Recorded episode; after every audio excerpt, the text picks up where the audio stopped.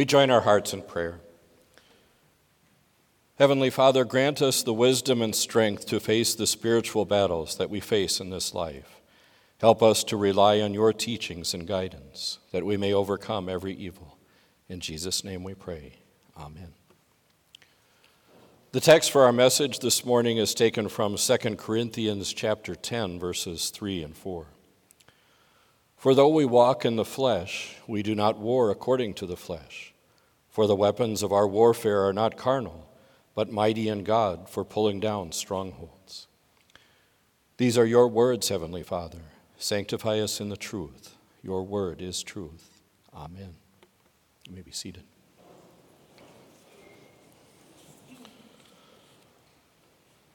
Fellow redeemed in Christ, sometimes when wars end, Battles can continue for days and even weeks because the news of peace can take some time to reach the front lines. We all are fighting continuous battles, but the war we are in has ended. No, I didn't hear any good news on the way over here today. I'm not talking about the war in Ukraine or the war in Gaza or the war in Israel or anywhere else in our world. As a Christian, you are sent off to battle each day of your life. It's a war that you have to fight in nonstop, and you're given all you need to fight it. But it's also a war that you cannot win by yourself. And even though we continue fighting our enemies nonstop, it's a war that's already over. The Apostle Paul reminds us our battles are not to be fought with weapons of our own making, for though we walk in the flesh, we do not war according to the flesh. Our text makes it clear that the weapons used in our daily battles and our spiritual ones, the weapons of our warfare, are not carnal. That means that we don't use our own intellect, our own thoughts, or our feelings in this fight. We use the Word of God. The war is raging both within you and outside you. Nonstop fighting is our reality. Our lives are a constant battle against sin every breaking of God's commandments. We're bombarded with opportunities to satisfy our sinful urges that our bodies tell us need satisfying. We're tempted to give in to all our desires and to forget what God clearly tells us. We're constantly faced with challenges and struggles in our lives. Whether they're internal battles within our minds, conflicts in our relationships, or just the circumstances we find ourselves in. Those things all have the potential to destroy our eternal lives. Satan uses every weapon in his arsenal against you, doing his best to exploit your weaknesses, tempting you to turn your back on God and what he's told you. Your enemy uses every weapon at his disposal to destroy the future for everyone. And he doesn't do it to win, it's too late for that. But he wants to drag as many people as possible down with him. But you have the most important weapon of all to fight with, as we were just saw in our hymn. We have God's Word. We see various battles in our own society that are destructive potentially to our eternal futures. False teachers misuse the Bible and promise wealth and prosperity if only we will follow them.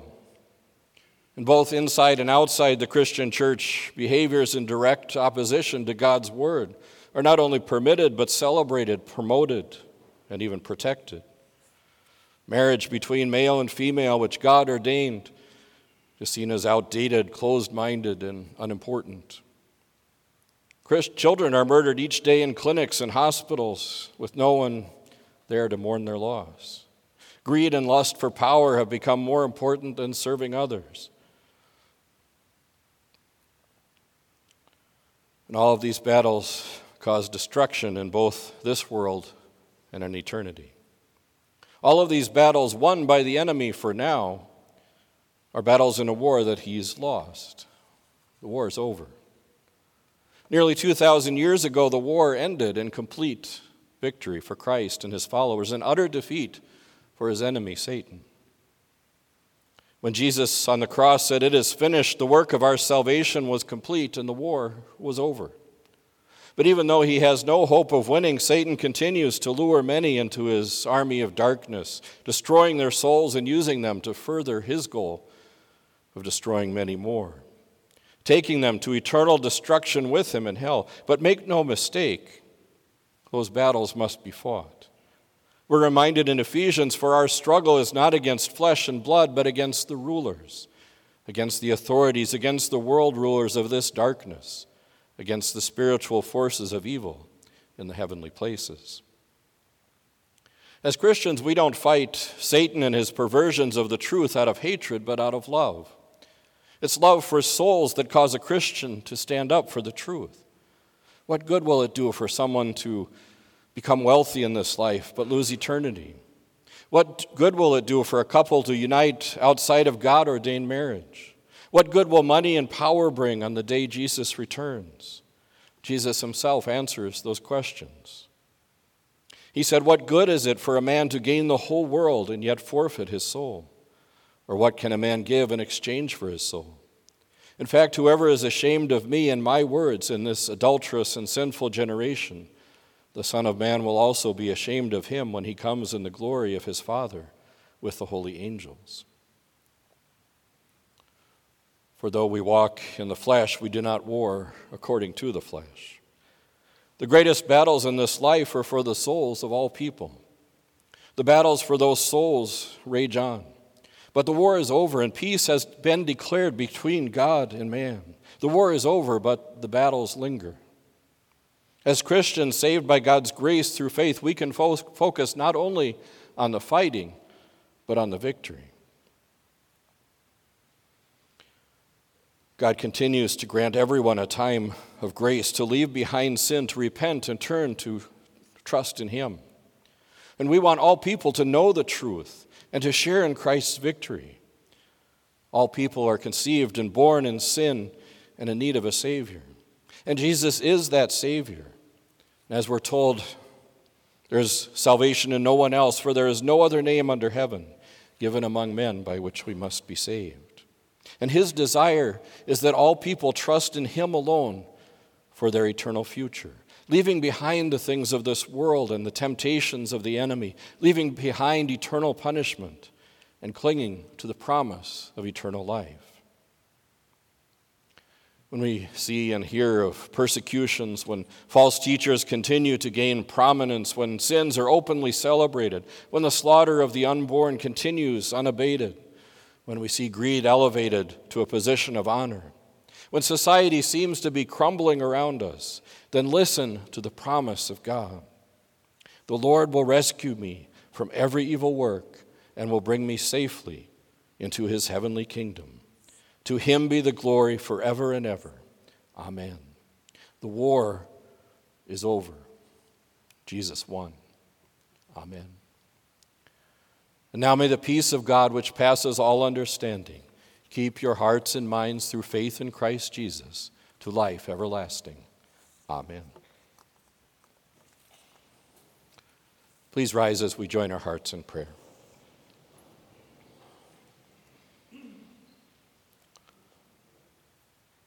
We pray, Almighty Father, your Son came into this world to destroy the works of Satan and to make us your children and heirs of everlasting life.